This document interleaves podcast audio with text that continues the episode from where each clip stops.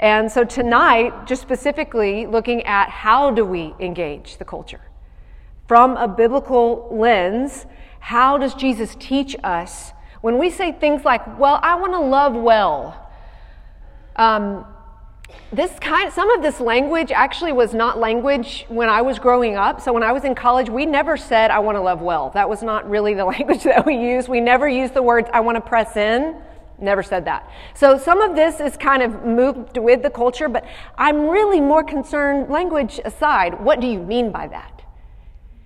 When you tell someone you want to love them well, what do you mean by that?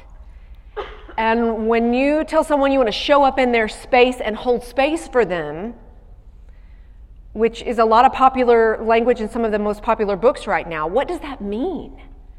Like practically speaking, because the Bible actually doesn't tell you to love well. The Bible tells you specifically what love is and what that looks like in real life. So when you say, I'm free and I want freedom for you, neighbor, I want you to be free like I'm free. So I'm loving, I'm evangelizing to you. I want you to be free like I'm free. That means nothing to your lost brother and sister. They believe they're free. So why do they need you to tell them that they're free? They want freedom. So I just want us to have bones and foundation and slab when we go to love our neighbor as we love ourselves. What does that really mean? At the bottom, at the baseline of who we are. I don't want to just use pretty words that our culture has shaped and our and our church age has shaped. I really want to go back to the Word of God. So I'm going to start. Look, tonight, if you are in this house and you are a Christian, this is going to be incredibly, painstakingly for some of you, toe stomping tonight. Like your, you should be bleeding when you leave here tonight. I just set, I'm setting you up in, in, for real.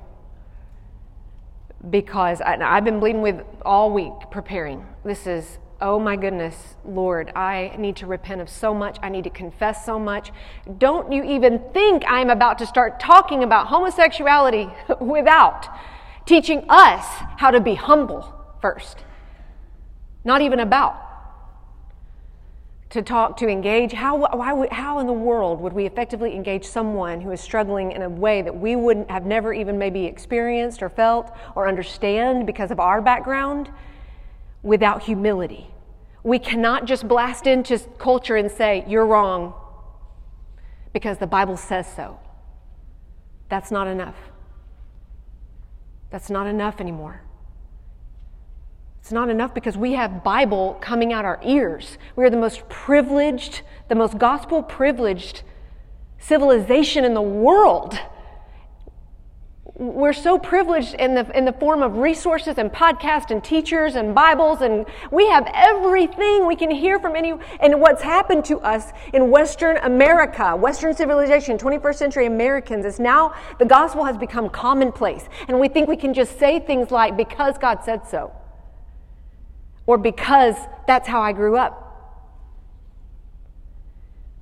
This isn't enough anymore. It never was, according to Jesus, but we've been riding on this for a long time. And so before we can engage the world, engage the culture, our hearts have to break. Our hearts have to break for our pride. To think that we really know much about anything. Or to dare to think that we know someone's life and heart. We don't have access to those places. It is a beautiful freedom that we don't. But it will require incredible, sacrificial, mind-bending humility on our part if we are to truly engage the culture, culture for the sake of the gospel. I have so many words to say tonight. Lord, help me. Lord, help me.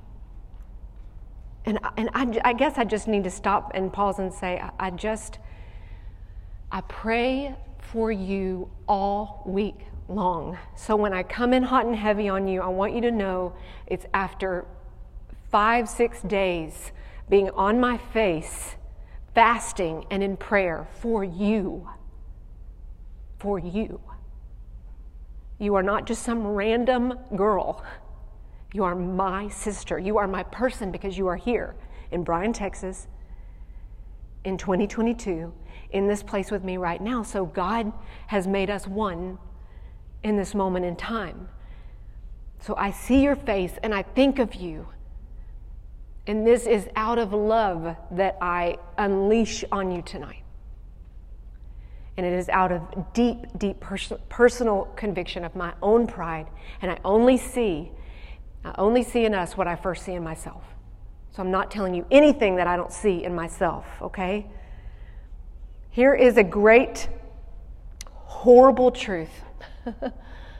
A great, terrifying truth is that God will not bypass your humanity to display His divinity. It is a great and terrifying reality of living in the church age. He will always use a human instrument. So therefore, we can be the ones that draw in or push out. We can be the ones that speak death or speak life. We can be the ones that give hope, that things can change, that things can look different, different, or we can be the ones that create an atmosphere for doubt and fear. And no, we are not responsible for another's salvation, to be clear. I'm not saying that in any of this. Neither is Jesus. You're not responsible for whether or not someone believes what you believe in Christ.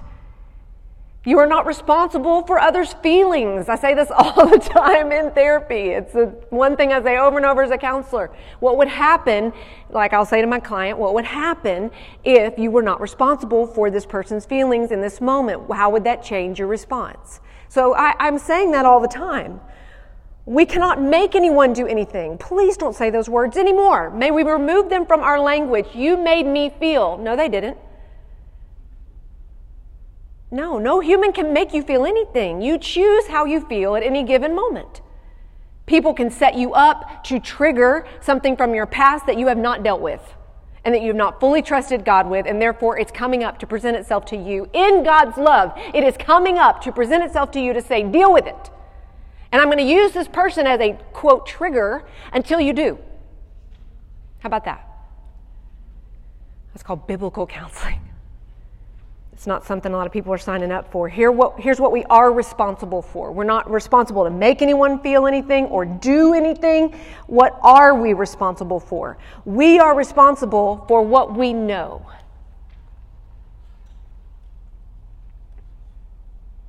James four seventeen. If anyone knows what they ought to do and they don't do it, it is sin. That is about as plain and simple as it can be. So we are responsible for what we know. So if I know that someone is struggling in their marriage, am I going to go and beat them down with my words and say, you need to get your act together, what's wrong with you? No, because I am responsible for the fact that I know this person and I know they're hurting, and I'm going to guard them and I'm going to care for them, and my words are going to be kind and gentle, because then that's on me. How I respond to that situation is now on me. And the more I know about a person, the more I'm responsible for. Not just in human level, but Jesus level, divine level, eternal level. The more I know about God, the more I'm responsible for. And for me to know what I ought to do in my Christian life and not do it, it is my disobedience. It is me not believing. It's not somebody else's fault. Here's what I know, and here's what you know. Ecclesiastes three. What has God put in the heart of all human beings? According to Ecclesiastes three, what has God placed in the heart of all mankind, Christian or un- non-believer? Believer, unbeliever. What's the word? Anybody know it off the top of their? No? God has placed eternity. Eternity in the hearts of all men. So what does that tell you? That the way He looks at every single person is equal. He has designed every human person for heaven to live eternally with him. To back it up, First Timothy two, he desires that all be saved. Not just this group of people, not just that group of people, but that all people be saved. Now, we are responsible for that, that truth. I'm telling you, so now you're responsible for it. Sorry, not sorry. I've given you now the responsibility to know that all human beings are of equal and eternal value to God. Therefore, they should be to us.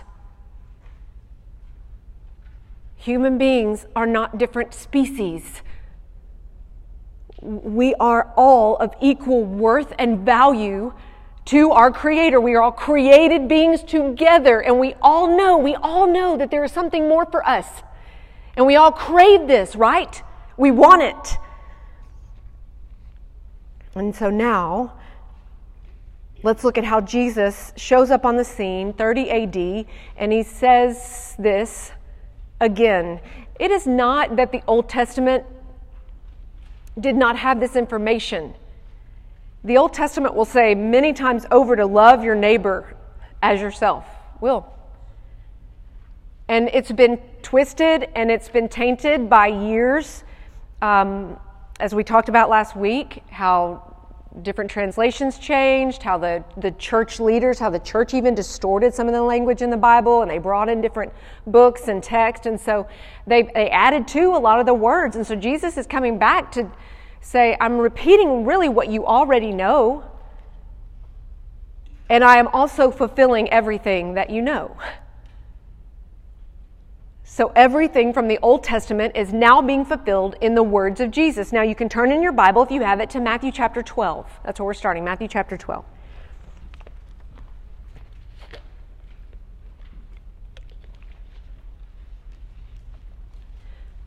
Jesus is kind because he transitions these, remember there's four hundred years of silence after the prophet Malachi, and then we just kind of catch up to Jesus is on the scene, and John the Baptist has been saying, a Savior's coming, a Messiah's coming. You better believe him when he says he is God in the flesh. And Jesus shows up, and he is the first one to ever say, the first human being to say, I'm the actual indwelling of your Creator. I am actually God. And so, of course, people are like, what? You know, this is not at all what we expected, first of all. And he begins to slowly transition them from what they know, and kindly, honestly, to this kind of new kingdom that starts with the heart and moves out, because the way that the historians and the church and the religious leaders and the Jews have been existing was all outside, external behaviors. What you do then changes you in here. And Jesus showing up, no, no, no, it's actually never been that way. It's always been that it starts in your heart and your mind that leads you to faithfulness. And you're never going to get that on your own, so I'm actually going to die, and I'm going to take all of that for you. You're never going to have to earn again. You're never going to have to earn your, your worth or your value or your love ever. I will do all of it for you. And if you will just believe that, you will be so free. But he does that by doing a lot of healings. He does a lot of external things. He does healings, um, miracles, because he's transitioning them out of Old Testament age to New Testament age. So he knows he's got to use a lot of the external, kind of the old principles to help him move into the new kingdom and to show them this is reality. This is the new reality. And so this is what he's doing when we catch up to Matthew, Matthew twelve. He's been healing, and you've got the Pharisees, who are the religious leaders of the day, and they just giving him a hard time like the Pharisees do, that he's healing. And so this is the response in Matthew twelve thirty-four. You brood of vipers, and I didn't even give it the gumption that I know Jesus did right there, because that's almost, I mean, that's not profanity level, but it's almost, it's not pretty. And it's an exclamation point in the original Greek, so I know it was big. You brood of vipers, like he was not having it. How can you speak good when you are evil? For out of the abundance of your heart, the mouth speaks.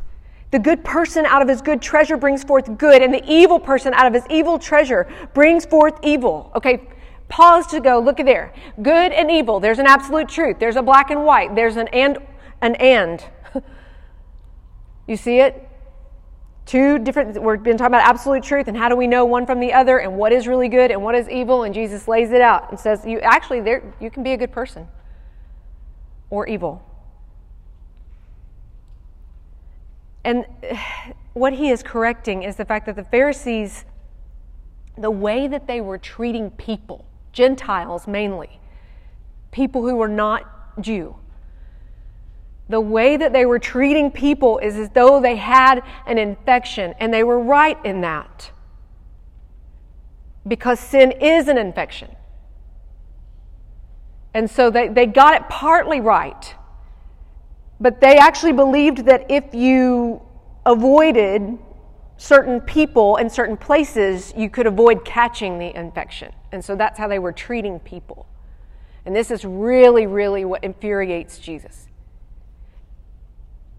Is that they're treating sin as though something that they can catch if they get too close to the wrong type of person. And so he's calling them out. He's saying, look, it's it's out of your heart.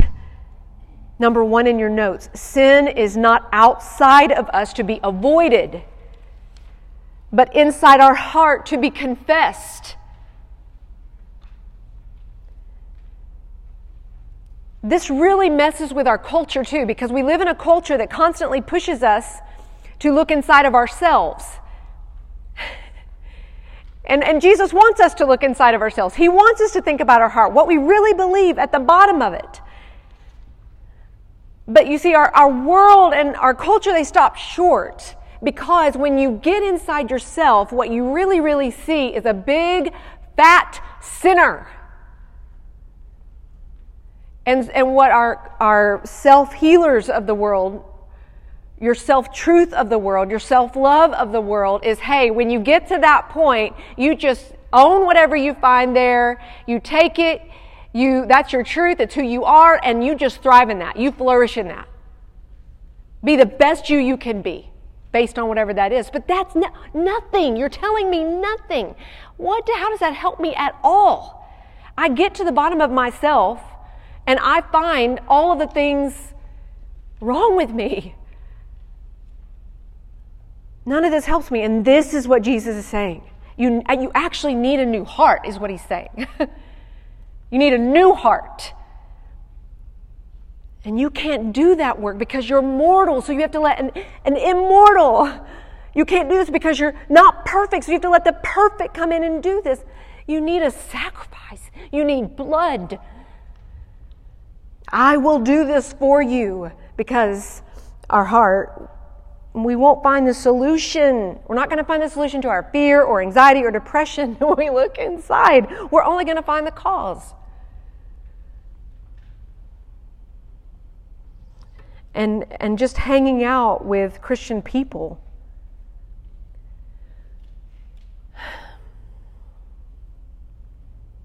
It's just working in the symptoms. If I have cancer and you are just treating my nausea, how is that going to help me? I need you to, to treat the infection. And that's what Jesus wants to do, because he said symptoms are going to differ from person to person.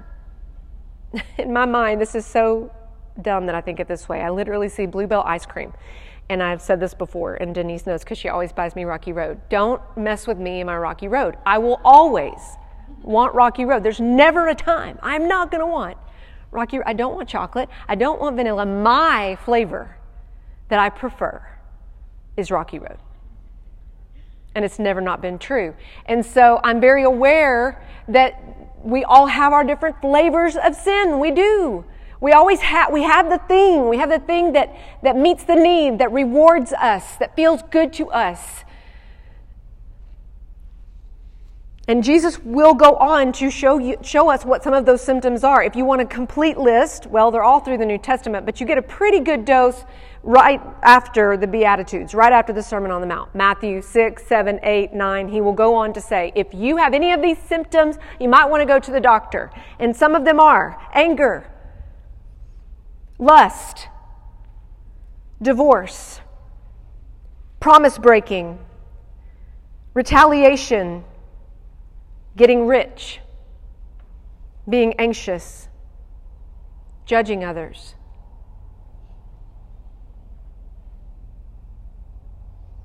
Mm.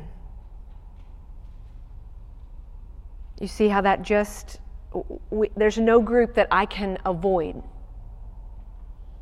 I can't avoid the, the Muslim group. I can't not talk to the atheist. I, I, I can't... Um, not go to the prison because there's inmates there and they've done drugs. I, I can't avoid people with tattoos. Obviously, that's not mine, but that could be yours. I can't because I am angry and I have lust and I have wanted to retaliate. And see, Jesus just, he's leveling the playing field, and he's so mad that we would see it anything different. So we've got to start to, this is the lens that I want you to see. I know this is crushing, and I love you, and it's because I love you, I want you to know this, because if we are not just radically crushed and exposed in our own sin, we will be prideful and arrogant in our approach to the sin of others. So, and... He's always going to use us. This is what's crazy. I told you, he's never going to bypass. So even in your sin, even in all of this stuff, even in your brokenness, he is still choosing to use you to minister to the hearts of others. However, we are not the only instrument being used in this world. There's another instrument in his sovereignty that God is choosing to use to distort our minds, and to confuse us, and to tempt us, and lie to us. Number two, God's plan has given Satan permission to exercise tremendous power in this world. In fact, the whole world lies in the power to the evil one, according to First John five. The whole world. It's not any pocket that has missed his power. Ephesians two, I was actually like this. I once walked in darkness, following the course of the world and following the prince of the power of the air. I was blinded because that's what the God of this world does. He blinds the minds of unbelievers, Second Corinthians four four.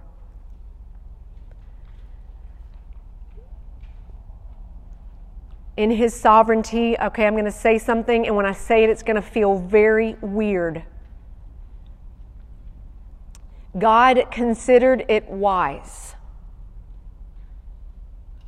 as a part of his curse on the world after the fall of Adam and Eve, to give Satan a very huge power in this world.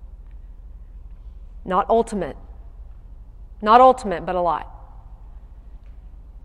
Now, okay, you see what I just did there? That sounded really weird, didn't it? That I would say that God in his sovereign authority would consider it wise. But if I say it's unwise, it's contrary to the rest of Scripture. It's contrary to everything I know about God if I say it's unwise or not good or unloving. And, and if you need more biblical proof that God is absolutely in control of Satan, I'm happy to give that to you.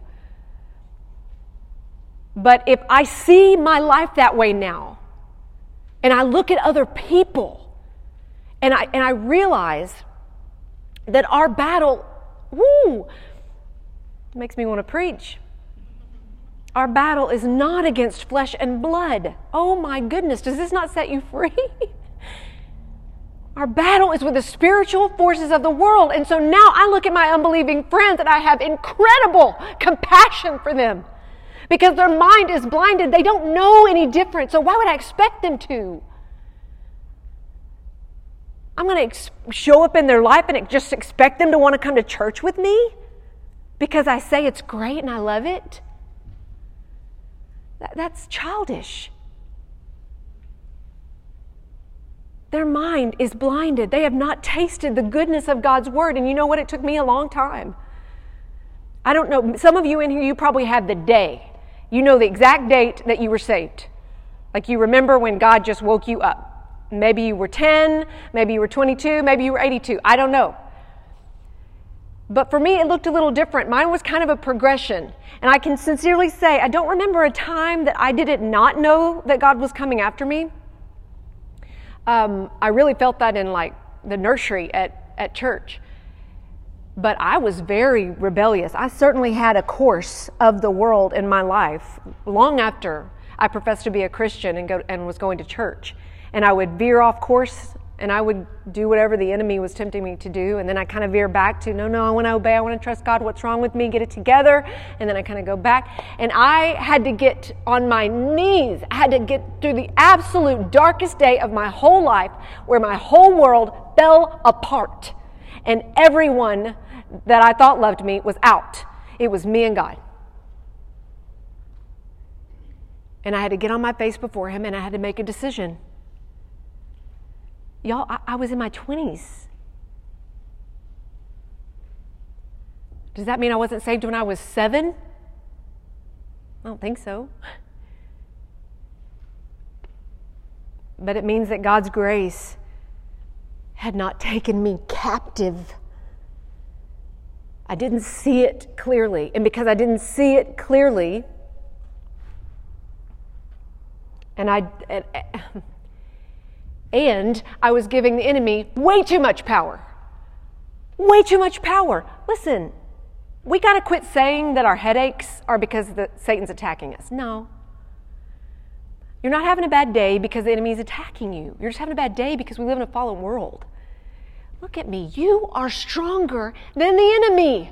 Why don't you believe that? He is a created being just like you, but he does not have access to the mind of Christ, and you do. That should, you should wake up and go, don't even mess with me today. And you should get to a point in your life where he doesn't even try. And I'm going to tell you, I am still tempted, and I still doubt, and I still have fear, and I still struggle. But I will tell you, there are parts so deeply in me, he does not even mess with. He doesn't even mess with it. There's no use, because I believe that I am stronger than him. I believe I have been given the power to resist him and flee from him. Now think of all that you'd be able to do in a day if you could believe that for one twenty-four hour period. That you could actually take your thoughts captive and think something else besides fear and anxiety. That you could actually make a choice to stay in your marriage even though he's being a jerk. Man. You could love someone that is so different than you, so dramatically different than you, that you could actually love them, like really love them. Like love them because Jesus loved you. Mm. What are we going to do with this in light of sin? In light of Satan, what is Jesus asking us to do? Matthew chapter twenty-two, let's go there.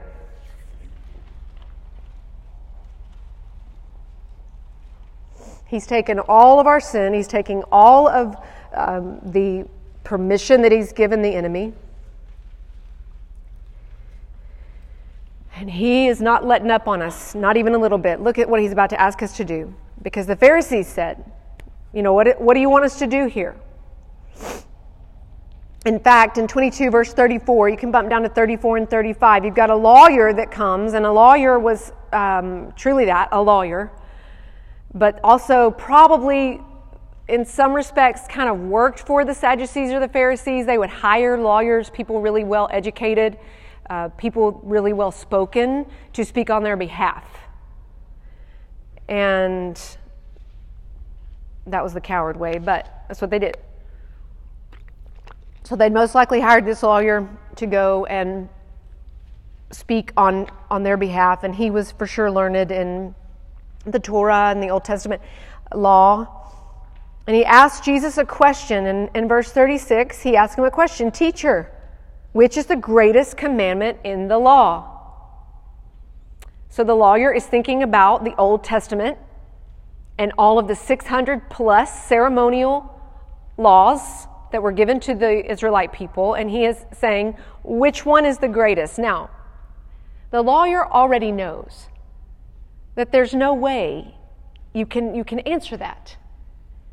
Because to pick one then vetoes the rest of them. So you can't do that. And so he's trying to trick Jesus, and Jesus says to him, but Jesus is very plain, probably shocks the entire group that's that's within earshot, because he says to him, you shall love the Lord your God with all your heart and with all your soul and with all your mind.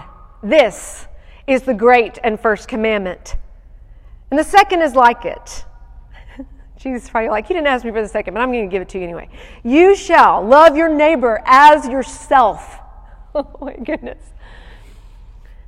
Here's the radical part. Are you ready? You got to know. We don't know this in the church age, but they are literally, their mind was just blown. On these two commandments depend all the law and the prophets. Well, everyone that just heard him say that was like, what? You just wrapped up uh, hundreds of years of us abiding the ceremonial law in two commandments? And Jesus is like, yep. And my death and my resurrection. Well, clean them up with a nice bow. But I also want you to hear what Jesus is saying. Is anyone in this room suddenly like, wow, this is easy. Yeah, I can definitely do this. I've only got two. I mean, surely I can do two. Come on. See, Jesus knows that this is almost impossible for us. Jesus knows that if we actually love God with all of our heart, so much so that we love our neighbor the way that we love ourselves, because we love ourselves so much, he knows that we're already like, oh man, this is this is going to be really hard. And he knows that if we love God that much, we are going to obey him. Like if we can love God with all our heart, mind, and soul, then we're just naturally going to obey him. We are naturally going to fulfill the law with him.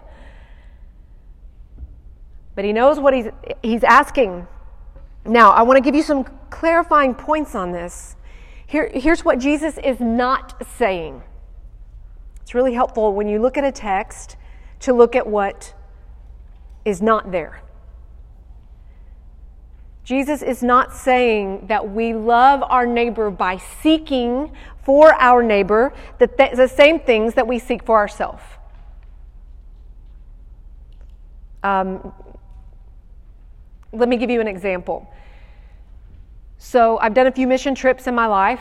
I've been to Africa, Mexico mainly, um, as far as just poverty and third world countries and um, seeing radically different society and culture and economic status than what we see here in America.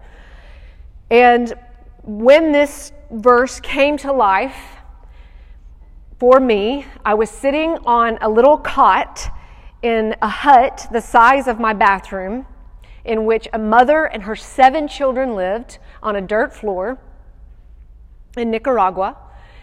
And Justin and I flew there. We, uh, you've probably heard of Compassion International. We were on the Compassion Inter- International team at that time, and we were flying to just see what the Compassion Group was doing in Nicaragua and also see the family that we supported with our measly thirty dollars a month. That's like four Starbucks for me in a month. All right, so I'm giving this woman thirty dollars a month, and I'm sitting with her, and she's got a cot, and they have a bucket for their water, and they have another bucket to use the restroom, and they're not wearing any shoes, and she brings me in so happily and gladly, and we're using a translator, and of course, I'm just holding back the tears. And my breath is, I mean, I can't even breathe. I just don't even know what's going on. And I can't fathom um, how difficult. I'm starting to go, oh my gosh, how difficult this is for her, her poor family. her poor life. And she sits me on her bed, and we're using the translator, and all the kids are around us, and Justin is just like, you can just see him, the cowboy. You know, he doesn't know what to do with his hands. But we're sitting there, and she starts to show us the books that, that our donation had helped for her children to go to school, and she had a little pair of shoes. And all the kids are smiling, and they're so happy we're there, and they're showing us their little toys and things that they have and they've accumulated. And, and all the kids left, and it's just me and the mom, and she's my age, so I'm already just my mom heart. It's just going out to her that this is her life. This is what she does every single day. She just survives. She just survives. And so I'm already thinking, oh, I've got to do more. I got to do more for her. I got to give more. And so everybody leaves, and it's me and the translator, and I said, ask her. Ask her what she needs. Ask, I can give her more money. Do they need shoes? I'll send shoes. I'm going to get a mattress sent here next week. I'm going to, mini mattresses, whatever they need. I don't know where they're going to, I'll send it.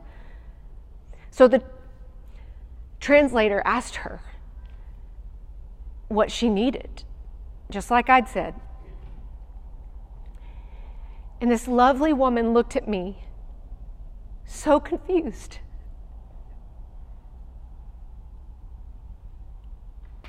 And she told the translator to tell me nothing. And, and it was like this face of, why would I even, why would she ask that? We're just so happy to have them in our home. And the weight of this hit me. How dare I go into this woman's home and assume that she needs any more? Why? Because I have it. Because I have a luxury car, and because I have heated seats, and because I have all the food that I could ever want, and a roof over my head, and designer shoes, that she needs that to be happy and content and love her children well. It was an offense to her. And what I'm saying to you, and what Jesus is not saying, is you cannot think that loving your neighbor means that you go out and decide what they need. That is not the way to love your neighbor. What Jesus is saying is the way that you love yourself. The way, not with what. The way that you, the essence of, of which you love yourself. Do you love yourself with a lot of creativity?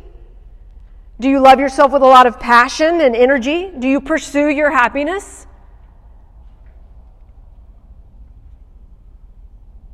Yeah, we all do. Every day. Number three in your notes, make your own, this is what Jesus is saying, make your own self-seeking the measure of your self-giving. Measure your pursuit of the happiness of others by the pursuit of your own. So if you pursue your happiness with a lot of zeal and tenacity and time, then that is the way in which you pursue the happiness of others. Does that make sense?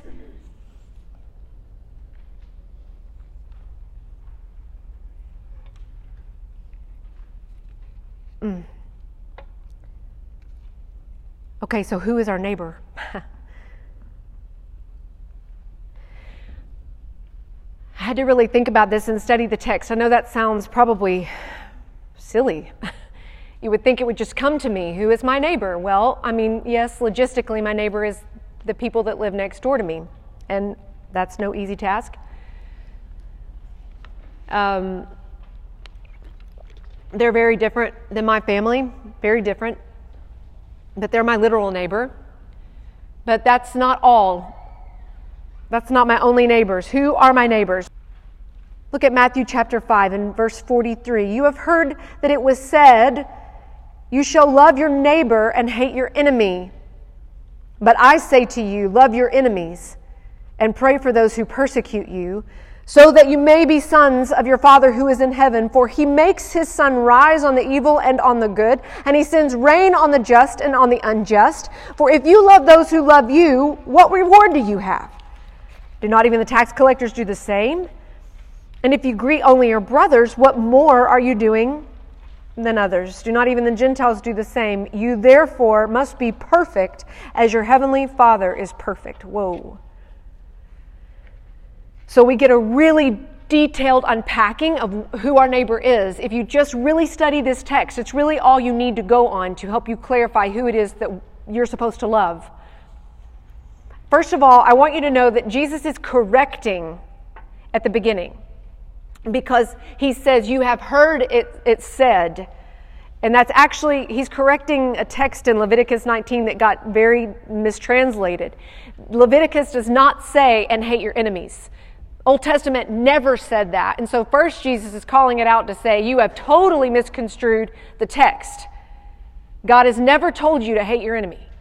So you've heard it said. If Jesus was saying the actual words of God, he would have said, it is written. But right here he is saying, you've heard it said, because he wants to clarify what they're getting wrong. Okay, and then in verse forty-six, who are who are our neighbors? Well, we got if our neighbors are our enemies, who are our enemies?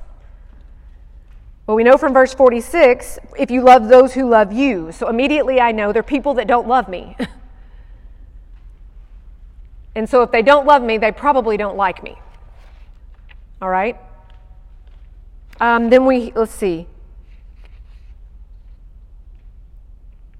Your enemies, love your enemies, pray for those who persecute you. So these are people that are probably, you know, talking bad about you in some sense, snubbing you, judging you, talking behind your back, people opposing you. Uh, we know that they're not our brothers, because what, what reward do you have if you only greet your brothers? So th- these are people outside your camp. This is not your nucleus of friends. This is not your church. Your brothers and sisters of the, of the family of God. These are people outside of the walls. These are your neighbors. They also are your enemies. They're still your neighbors. They're people that this is very hard to pray for, because Jesus is asking us to pray for them, because he knows that requires a lot of intimacy and vulnerability and humility on our part. And, and these would be people that you find it very hard to pray for. And it's interesting. I want you to know that God, the reason that he brings up the sun and the rain is just a mention and a note of God's common grace to all people. God gives rain and sun. We're just meant to say, practically speaking, God meets the needs of all people. And so you can at least do that. If God can send rain and sun on the just and the unjust and the evil and the good, that is just meeting the practical needs of all human beings, because he loves them so much more than we do. And so it's just a nod to say, you can at least go this far.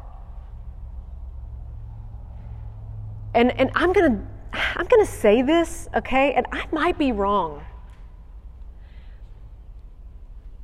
because I've heard it preached. I studied it so much this week, y'all, and I've heard it I heard it preached almost in polar opposites. I could actually never find anyone that was like in the middle somewhere, but this perfect as I am perfect, you've probably heard it preached on two extreme paths.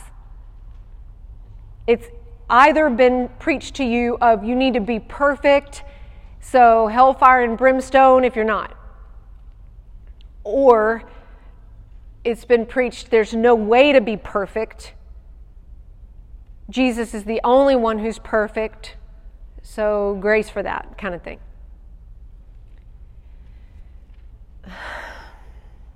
What if we could be perfect? What if we look at this verse just in the context of the way that Jesus actually means it in relationship to how we love, to how much we love God and how much we love others. And for the fact that he would say, I just don't think that he would offer us something that's not possible. Do you know what I mean? Because he's not looking at our behaviors. So what if sin is from one degree of glory to another, and I'm working out my salvation? So there's grace for that, but that doesn't cancel my perfection. What if the way that I love people actually draws me into the perfection of who Jesus is? What I mean, what if I just do it for a minute in a day? I don't know. I don't know. I might be wrong. I'm just throwing this out there. Why, why would Jesus set us up for something that we actually can't experience? The point is more important than right or wrong. The point is that to perfectly know him and love others, it's got to look like this. Theme text. So I think in your notes you have, let me look. Can I borrow yours, Tracy, for just a minute to see what I put there? Thank you. Okay, perfect. So you have James three, you have James four, and John seventeen. So what I've done is I've, in bold, you've got the really important text that I want you to remember. And we're kind of combining all of these to get a big picture of how we mess this thing up as Christians, of how we really don't, quote, love well or love our neighbor as ourselves. And you can look at these passages because here's what's beautiful. James is calling out the Christians. James is really quick to tell us how we do this. um, For where jealousy and selfish ambition exist, there will be disorder and every vile practice. What causes quarrels and fights among you? Is it not that your passions are at war within you? You desire, you do not have, so you murder. Now remember, hate and murder, same thing. You covet and cannot obtain. You fight and quarrel. You do not have because you do not ask. And you ask and you do not receive because you ask wrongly to spend it on your passions. You adulterous people, do you not know that friendship with the world is enmity with God? Therefore, whoever wishes to be a friend of the world makes himself an enemy of God. Okay, hard stop. So I have sat in rooms where teachers will totally misinterpret this and say, hey, you got to cut yourself off from the world because look at this text. Friendship with the world is hatred toward God. So anything that the world's about, you can't be about. But you see, we can't stop. We can't stop there. So if you look, because if you look at James three, what he just said in the same breath, see, they didn't have chapters and verses. This is all one breath that James is talking here. But if you look at James three eighteen, a harvest of righteousness is sown in peace by those who make peace. So that's our aim. That's our mission. I've told you that before, like righteousness is one and the same with peace. We want to be at peace. We want harmony. We want oneness. That is what we want. That's how we love. But then we've got this passage that calls us out and then says, if you're friends with the things that the world is about, you're going to make yourself an enemy to God. Okay, so we got to keep reading. That's why I'm bringing in John seventeen. It's the whole picture. It's not just one little verse. So in John seventeen, Jesus is praying to God, and listen to what he says. I do not ask that you take them out of the world, but that you keep them from the evil one. So right there, immediately, we know that it's not acceptable for us to draw a line with the world because Jesus is keeping us in the world. But who is in charge of the world? Who did we talk about is the prince of the world, who has all the power over the world? You can answer. The enemy, Satan. So just so you have some clarity of to love the world is to love the things of the enemy, to love the things of Satan. This is not a reference to human people. We cannot separate ourselves or huddle in our little Christian circles and separate ourselves from the world, because Jesus then follows it up to say, I'm not asking you to take them out of the world, but that you keep them from the evil one, who is the prince of the world. They are not of the world, just as I am not of the world. So sanctify them in the truth. Your word is truth. You sent me into the world, so I have sent them into the world. All right, you see our posture, we're in it. And for their sake, I consecrate myself, that they also may be sanctified in truth. I do not ask for these only, oh, watch this, but also for those who will believe in me through their word, that they may all be one, just as you, Father, are in me and I in you, that they also may be in us, so that the world may believe that you have sent me. Christian, this is not about us. We have had our party. The day that we were saved and gave our whole life to Jesus, that was your party. Now, all we should want is for everybody else to have theirs. And Jesus has said, okay, look, I'm sending you into the world, not just on their, not, not just here, not just for their benefit. I'm sanctifying them in truth. I'm giving them my spirit to know what to say in season, out of season, with different groups of people. not just for these, my disciples, my Christians, but also for those who will believe in me through their word, so that they may all be one. I'm going to end on this very important note. Our oneness with each other as believers is the harvest of righteousness, the harvest of peace. The inside of the church is the is the degree to which we will reach the outside of the church. Let me say that even better. Jesus is all about putting us right. Putting us right in relationship. That's where that James three comes in, eighteen. A harvest of righteousness is sown in peace by those who make peace. This means that he wants peace in your relationships internally, in the nucleus of who you are. You, your husband, You and your husband, you and your kids, you and your uh, co-workers, you and your roommates. And then it moves out from there. But if we don't have the nucleus right, if there's not peace in here with us, what do we expect? You've got to write this, and we'll end on this point. Number four, I want you to see the number one tool that Jesus gives us to effectively engage the culture around us. I cannot say my words because I'm trying to say them too fast. The number one tool that Jesus has given us to effectively engage the culture around us, so that salt and light peace, is the beauty and depth of our love for each other.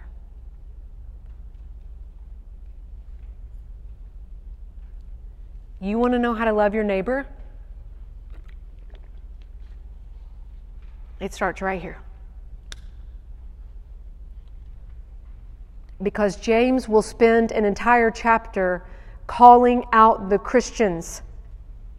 Cleanse your hands, you sinners. He's talking to us. He is not talking to unbelievers. He is talking to the Christians. Purify your hearts. You're double-minded. You need to be wretched, and you need to mourn, and you need to weep over your sin. You need to let your laughter be turned to mourning and your joy to gloom. Humble yourselves before the Lord, and he will exalt you. The love killer is pride. The love answer is humility. And we are going to be totally ineffective to love our neighbor if we have no love for each other. If we are biting and devouring and causing fights among us, we covet one another, we want what the other person has, we look and we compare. Your degree of depth in your church community. Listen to this. I really believe this. I haven't always believed this. I really believe this now. The degree of your depth and your consistency and showing up and your authenticity in your church community will be the degree to which you will be able to reach a lost world. I really believe that is what Jesus is saying. I have made them one. And that's what I want more than anything. They are one with me. They are one with one another. And they draw other people into that oneness because that's what they crave, because eternity is in their heart. And they want to belong, and they want to be a part of something greater than themselves. It's what we all want.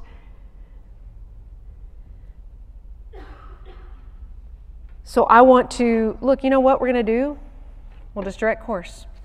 Because I'm not going to eat up small group time. I'm just not. I want you to talk about this right now in our small groups. So I'm going to pause. We're not going to talk about marriage next week. I'm going to finish this because it's important. So now you all get a pass to go on a date with your hubby. Unless you're real hardcore Bible study, and you, we'll be right here on the front row together.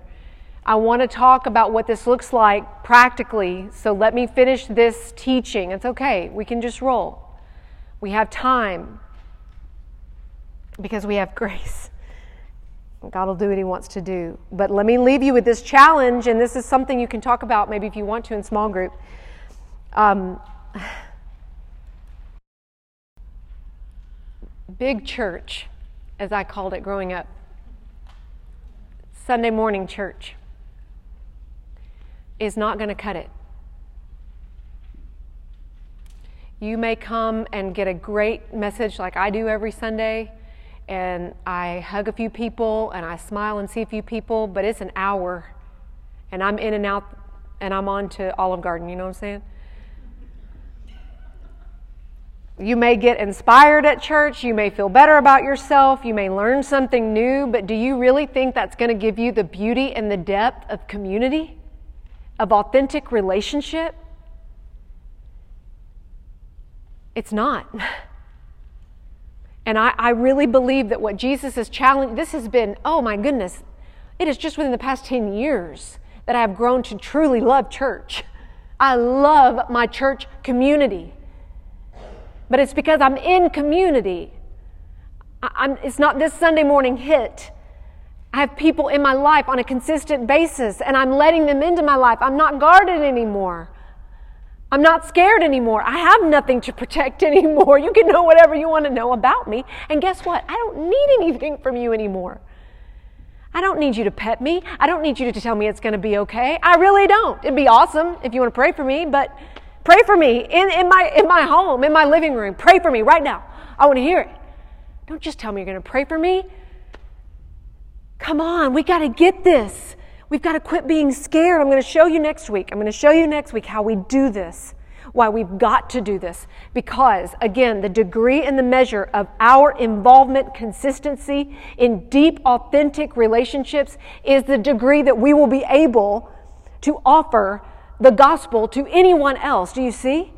And if it's limited here, it's going to be limited stretch there. Mm. It is hard. This is a hard word. So let me pray for us. God, I need you. I need you. We need you. This is a hard, challenging, convicting word to even begin to wrestle with the fact that we could ourselves be sabotaging your gospel in any way to a watching world because of our fear, of our pride, of our comfort, because we, that we would believe that the enemy is somehow stronger than us, or that your sovereign will doesn't guard us, guide us, that you are doing good in everything that we have experienced and gone through to use because you want the world to believe that you are who that you say you are. So I pray for peace. I pray for peace in our hearts. I pray for oneness in our community, in our relationships. Help us make them right, Lord. I mean, there's a lot of stuff to make right. I, I can't even imagine the layers, deep. Someone in here, man, they want to walk away. They want to walk away from the marriage. They want to walk away from the friendship. They don't want to ask the hard questions. And Lord, I just ask that you break our hearts. Break our hearts for our pride. Anything that would keep us from telling someone how much they are loved in you. Help us to see it so that we can deal with it. We love you and we thank you for this time that we can just talk about it openly, without judgment, no condemnation, totally honest. We all get to be where we are in this. None of us wanting where the other person is, needing something from the other person, needing us to see our opinion, our view, our perspective. We don't need that right now. We just need you. You'll show us all in a different way when you want us to know. We just get to be present with each other and hear, quick to listen, slow to speak. God, let us do that now as we get together in relationship. We love you so much, and it's in your name we pray. Amen.